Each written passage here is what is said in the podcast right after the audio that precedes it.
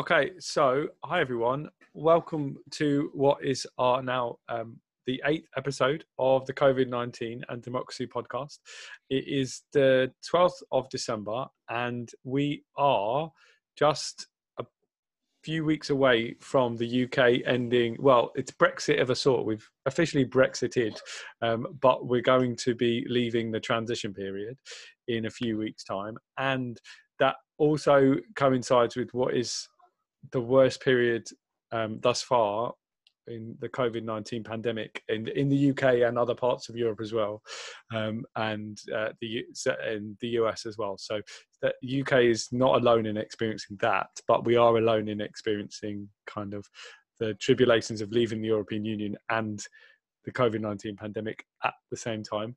Um, Oh, sorry, I should have said I'm Dr. Pete Finn, and I'm from Kingston University. And um, with me today is my colleague um, um, Robin Pettitt of um, Kingston University as well. And to say that Robin is qualified to talk about these topics is probably a huge understatement. He has written extensively on British politics, um, both um, single authored books and then contributed to textbooks and journal articles. He has written about the COVID 19 pandemic in the UK in a project as part of this project.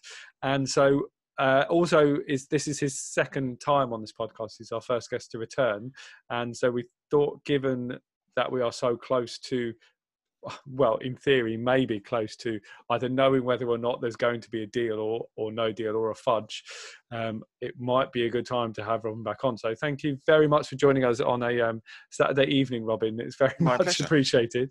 My pleasure. Um, so just for our listeners, and I guess I suppose those, especially those who aren't based in the UK, um, uh, could you give us an uh, update on both I guess separately, both on COVID 19 and on Brexit? Sure. So on COVID 19, we have had the obviously, we've come out of the second lockdown, which we were promised wouldn't happen, but happened, and have come into a new three tier system. Um, a stricter three tier system than the one before the second lockdown, which suggested that the previous three tier system wasn't working, hence why we needed the second lockdown. And we're now in a situation where the vast majority of the country is in either tiers two or three. So the, the middle and bad tier, but tier one being less bad.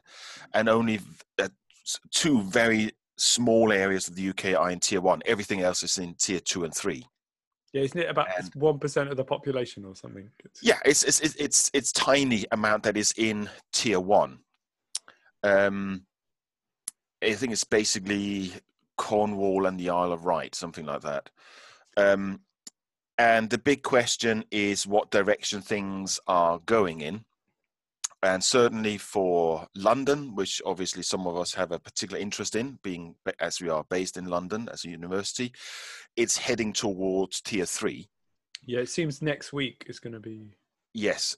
Uh, so it, determinations will be made, and obviously a a big development will be what happens with Christmas. Uh, not least the fact that we have tens of thousands of students, hundreds of thousands of students potentially traveling around the country at the moment, uh, and also a relaxation of uh, restrictions to allow people to have something assembling a normal Christmas. And the big uncertainty is how much that will uh, undermine the efforts to control COVID 19, and that there are concerns that we will be heading into a third wave in the new year. Obviously, that's in the future, but that is what that is the talk at the moment. The extent to which we will be facing a third wave in the new year. Yeah, and and then potentially a third lockdown to uh, pins obviously we'll have to bad. wait and see i mean let's hope not but um, yeah we will have to obviously if the if the third wave becomes as bad as the first and second wave then obviously they, we would be talking about a third lockdown yeah. and then throwing into all of that is the fast approaching end to the brexit transition period the transition period being designed to allow the UK and the remaining e- 27 EU countries to come up with a agreement on what the long-term relationship was going to be. Um, that is still ongoing and has now breached its umpteenth deadline. Yeah, I think we were about the seventeenth. Goodness knows how many deadlines. Final, final deadline, right? Every time someone talks about the deadline, it has become increasingly clear that it's not a deadline because, and that that in itself says something. That this is so critical, I mean, especially for the UK because we are the smaller uh, entity, but also for the European Union that this is so important that no one has as yet been willing to say, okay, that's it. Yeah, no one's walked away, right? No one. No uh... one has walked away. There's been hissy fits along the way, mainly from the UK.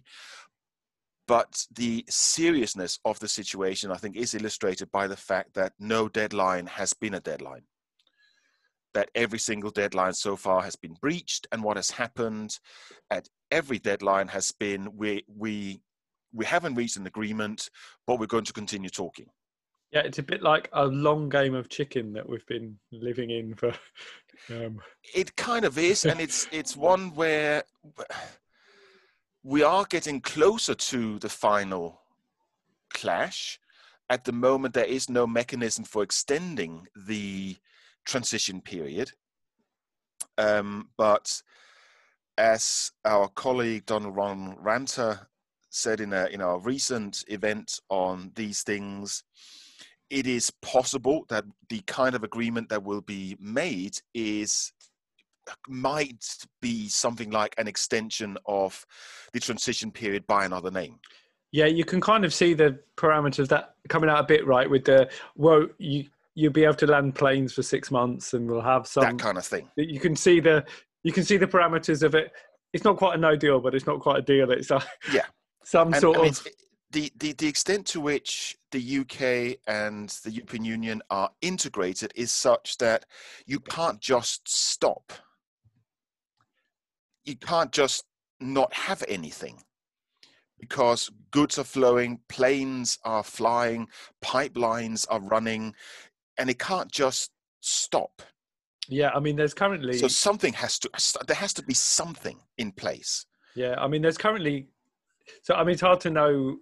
Uh, just going by what's in the news, right? There's you know miles and miles of traffic jams over the channel, right? to to get to get goods into the UK, yeah. and because companies are stockpiling to yep.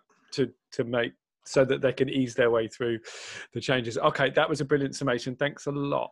Um, and so one of the reasons why I asked for this uh, second kind of discussion with you was because in my mind, and I, I, I'm not sure whether this is just me or whether it's because just because they're happening at the same time, is that these two sort of tensions or crises, whatever label we stick on them in British politics, are at least in my head they're interconnected. But I understand that but practically they're different, right? Brexit is a, mm. a different crisis to COVID 19, but because they're happening at the same time, they are whether we whether we like it or not, they're interrelated. And I, so that was yeah, one I mean, of the reasons are, why I wanted to have, have this. They discussion. are obviously very different things. One is a political crisis, and the other one is a medical crisis.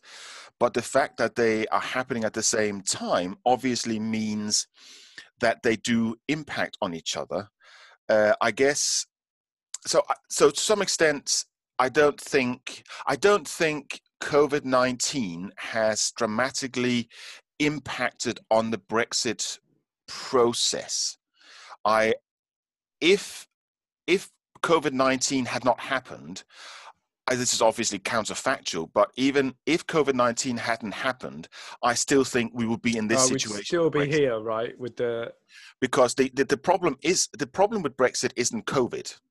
The reason why we haven't got an agreement isn't because there wasn't enough time obviously COVID 19 and the various lockdowns ate up a lot of time, but that time would just have been filled with more meetings that didn't go anywhere. So, yeah, sure. So, yeah. I mean, they just would have had to wear masks in the meetings. That's all. essentially, and and they, so there would have been more meetings because I obviously a, a lot of time was eaten up by by lockdowns and whatnot. But I just the, the the problem, the reason why we are, we are where we are, isn't because there wasn't enough time. It's because the problem is essentially unresolvable. The problem is that if you want access to the European common market, extensive access, you need to follow the rules of that market. That's just how it works.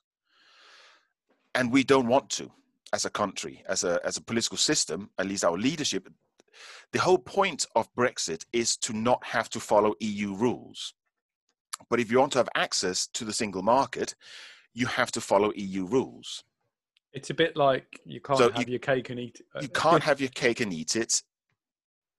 And there is no there is no solution to wanting access to the single market and not wanting to follow the rules.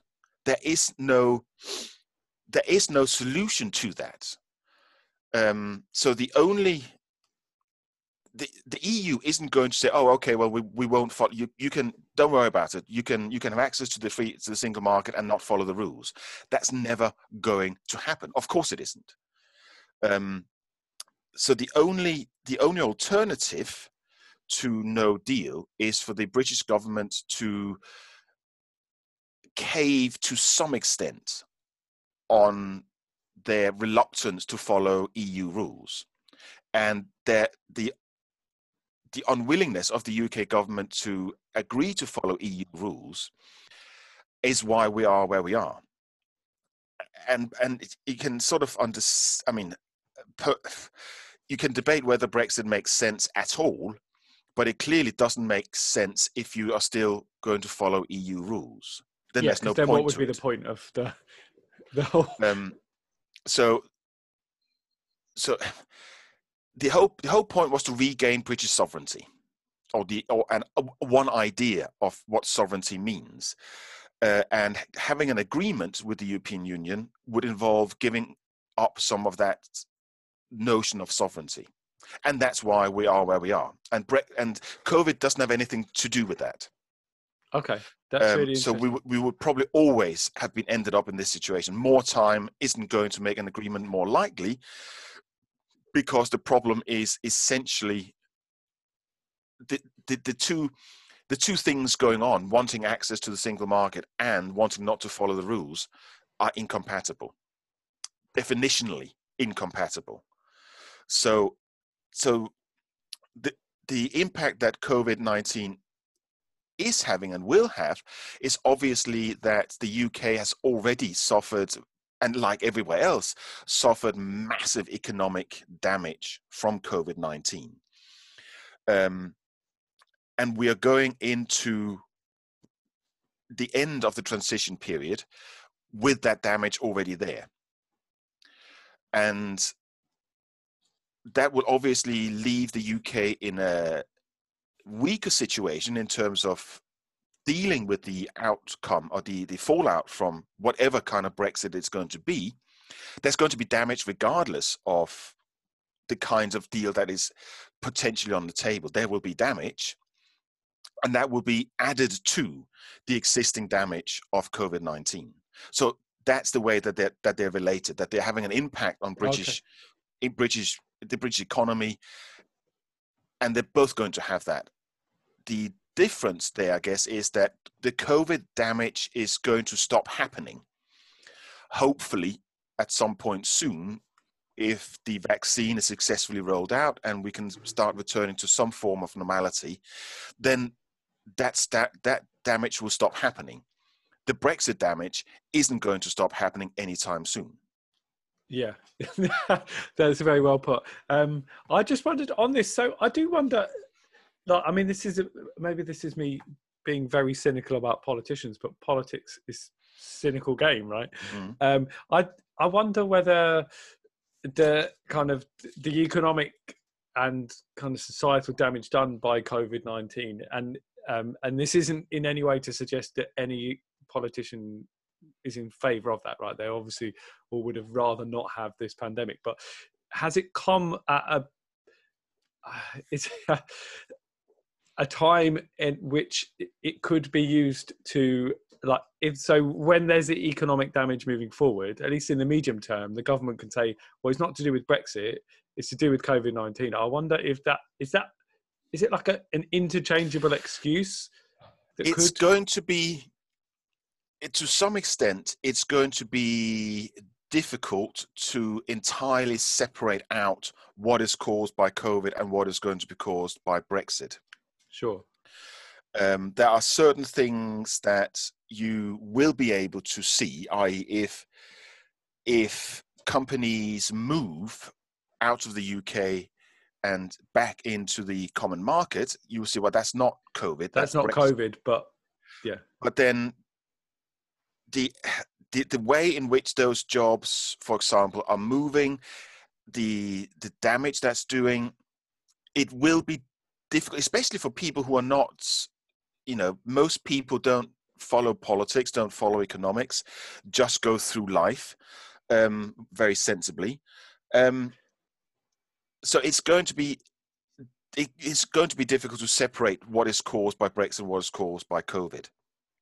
And I guess another thing that's been talked about is that the COVID, as I said before, the COVID damage is going to stop happening, which will obviously help the economy. Uh, so it might look like Brexit is less bad than oh, yeah. it might appear less bad because you'll get a bounce, like there a counter bounce, right? There will be some kind of bounce from the end of COVID, which. So hopefully, kind of next uh, summer, you. Were... Well,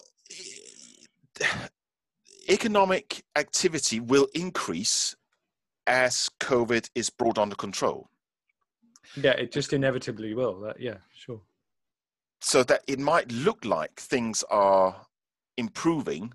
So you're going to have to look at the numbers quite probably quite carefully and with an expert eye to see where the Brexit damage is happening. And the vast majority of people are not going to do that because people haven't people have lives to live.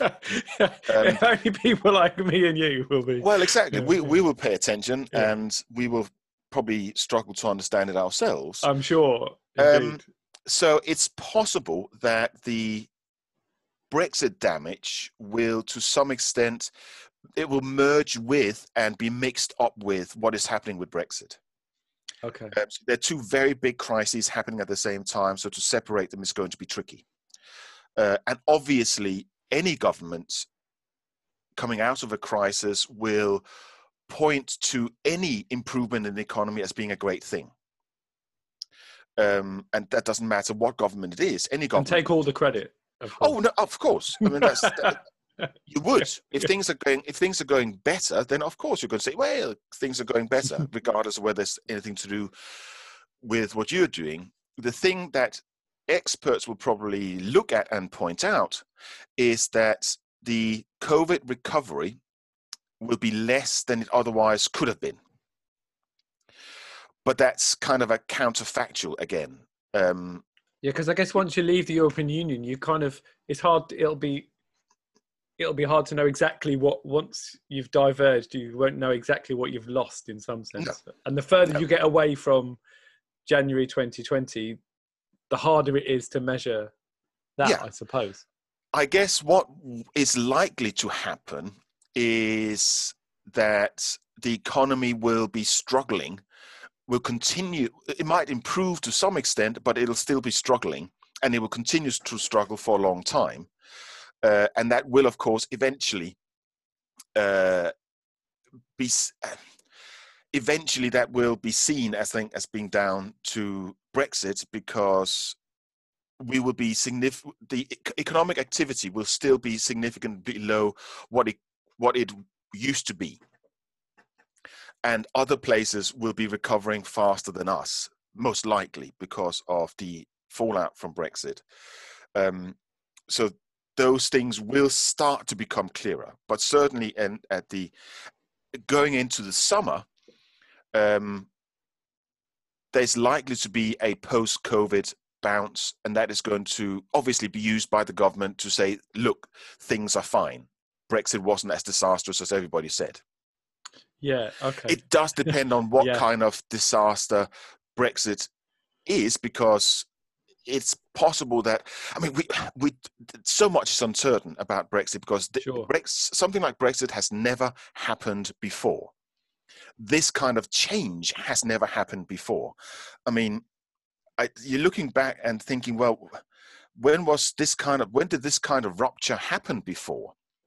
This kind of of change in our relationship with our neighbors, and y- you're well, like in to have- you just wouldn't. Um, you would sort of have to go back to I don't know. It's almost like the Roman legions leaving in, in 410 um, AD. So it's we just don't know the details of what's going to happen. So it's possible that there will be very obvious Brexit-related chaos that can be pointed to. Um, but it is going to be difficult to say because this hasn't happened before in this country or anywhere else. Um, no country has left the European Union before, so it's so difficult to predict what will happen.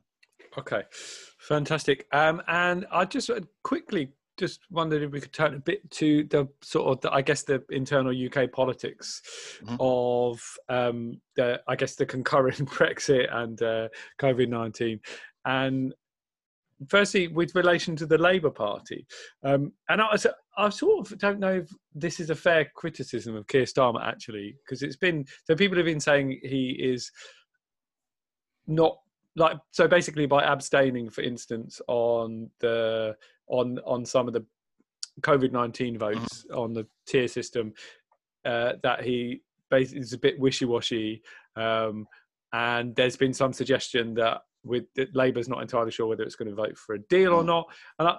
I just so it, the first one on the Brexit nineteen on, on the COVID nineteen. Sorry, It Brexit seems, 19, indeed. um, yeah, I know, God, yeah. we've got I've Brexited that I've put, put two Yeah. words. together. Oh, jeez.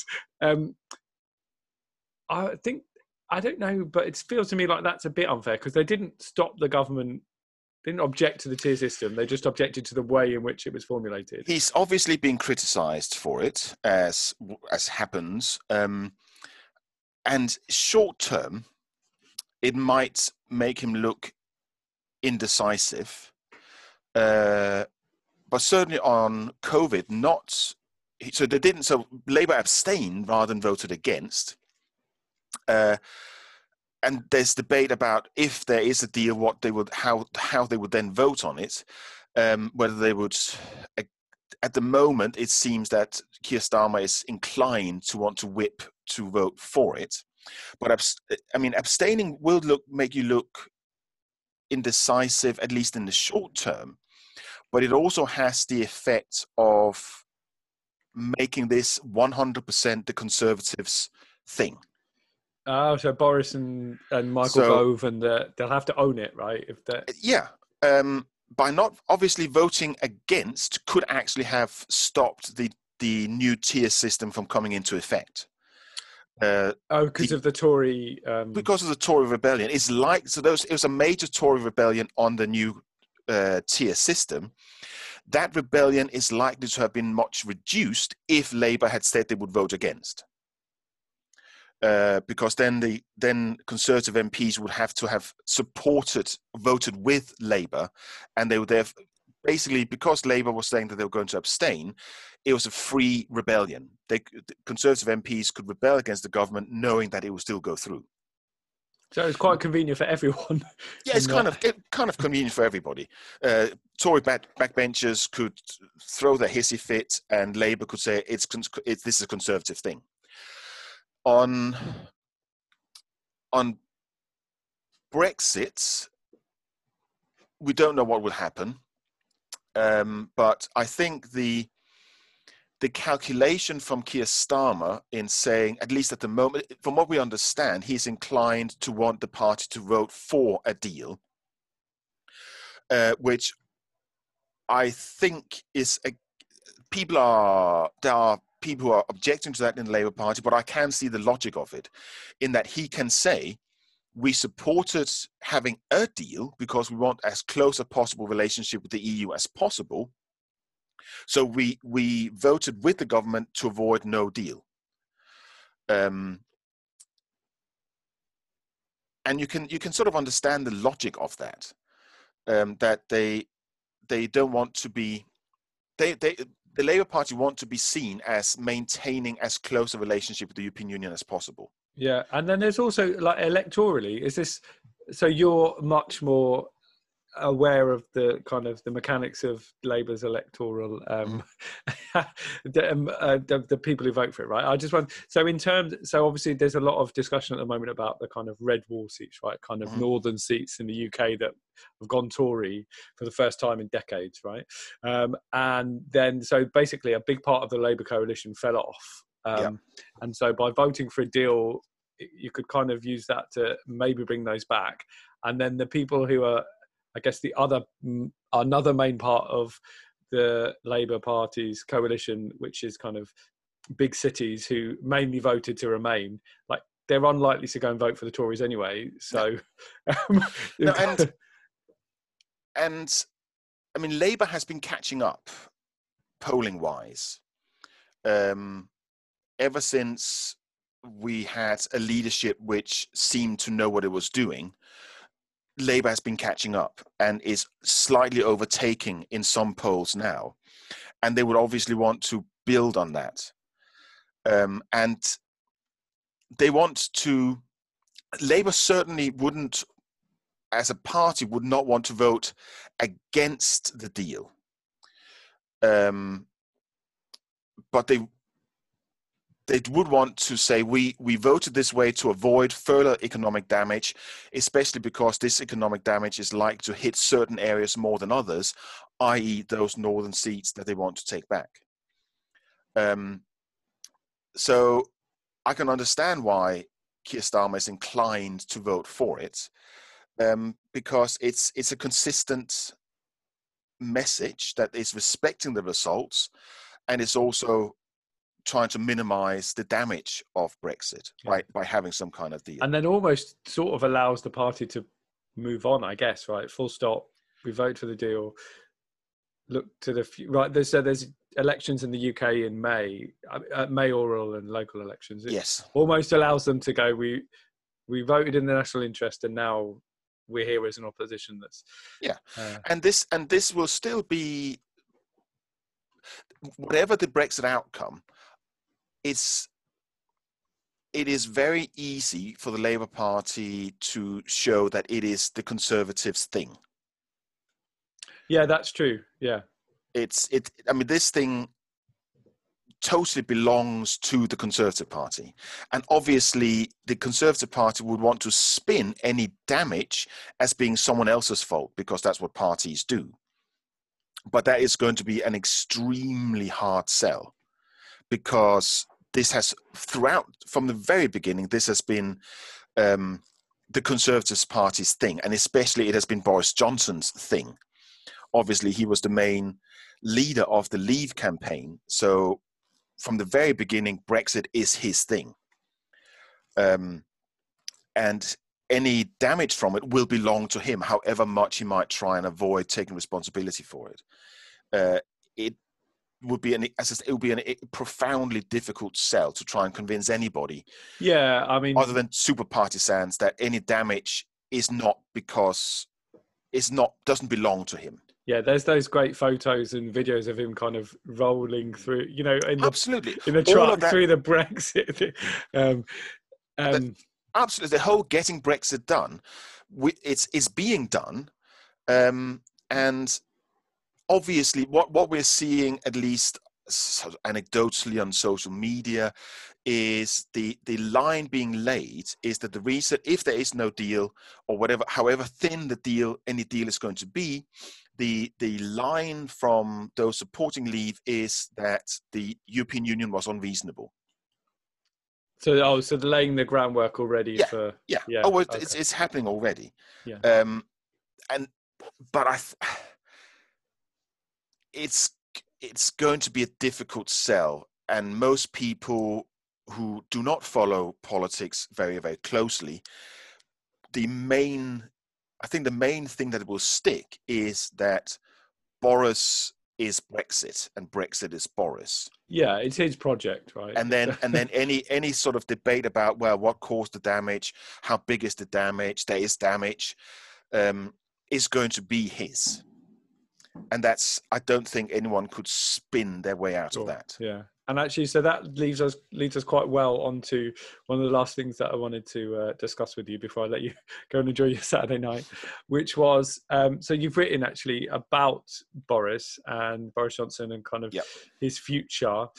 Um, as a result of, uh, I guess, mainly as Brexit, right? But with kind of, I guess, this COVID nineteen in the Mhm. background and the sort of all the issues that that's um, highlighted. Um, so and this is, I mean, it's very brave of you, right? Uh, predictions in politics. What's your prediction with relation to Boris Johnson?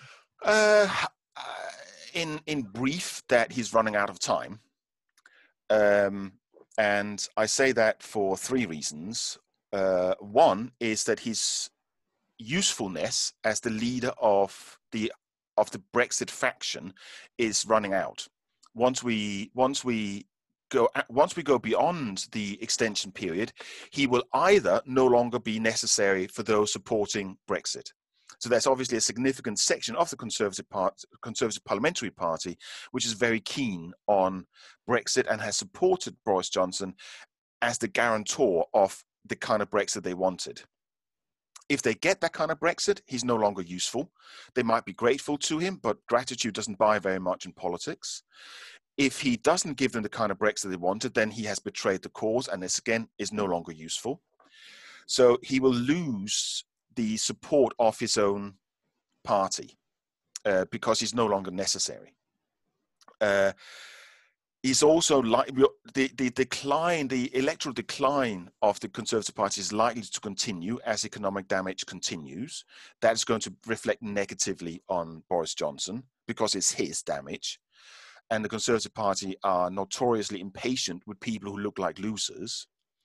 And then, of course, Brexit has caused a massive rise in support for uh, a second referendum on Scottish independence. Yeah, And as as the and, and I mean, if you look at the opinion polls, Boris Johnson is absolutely loathed in Scotland. Um, and he could not. I mean, if he and basically it's not just a single poll, right? It's across. It's, no, no, no, no. It's it's not like you get an outlier where it's oh, Boris is unpopular. It's consistently it's consistent. the and different- It's it's companies, the different papers polling and all. it's consistent and it's massive. Obviously, there's always an uncertainty on some of these polls, but we're talking. I mean, he's he's he's in the in the red in terms of of support for the job that he's doing by a lot. I mean, something like minus fifty net approval rating in Scotland. Uh, so if so, we're coming up to these uh, Scottish parliamentary elections in May next year that is likely to be a huge success for the separatist Scottish National Party.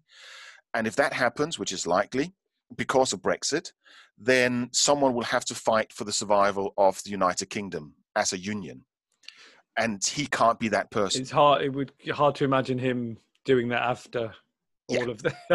the So, so for those reasons, he's less useful. He is going to look like a liability for the party, and he can't be the one to fight for the union. He is going to be less and less useful for the Conservative Party. Uh, and there are obviously ambitious people always waiting in the wings for their turn. So I would be surprised if he is still prime minister this time next year. okay. Wow. That's Um, it. Yeah. So by I- Christmas 2021. I would be surpri- I would be surprised if he's still the lead at that point, because I think Brexit is going to make things happen very very quickly. A lot is going to happen, and the government is going to struggle to deal with it. He's already struggled to deal with COVID. They're running out of energy. He's running out of energy. Um, And so, do you think we'll have a similar? Do you remember just before Theresa May was going right? You had like oh, another MP's put their letter into the Yeah, it's going to be- 1922 committee.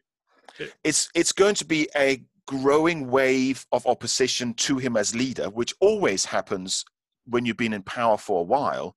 But because of COVID, because of Brexit, also because of the kind of politician that he is, this wave of opposition to him as leader is going to accelerate much faster than for a lot of other leaders.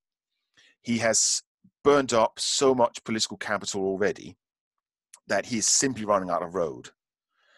Um, so, and as I said, once the Scottish elections have happened and the SNP is standing there with a massive uh, democratic uh, mandate for independence, that situation is going to escalate very quickly as well. They will want to, the SNP will want to capitalize on that as soon as possible.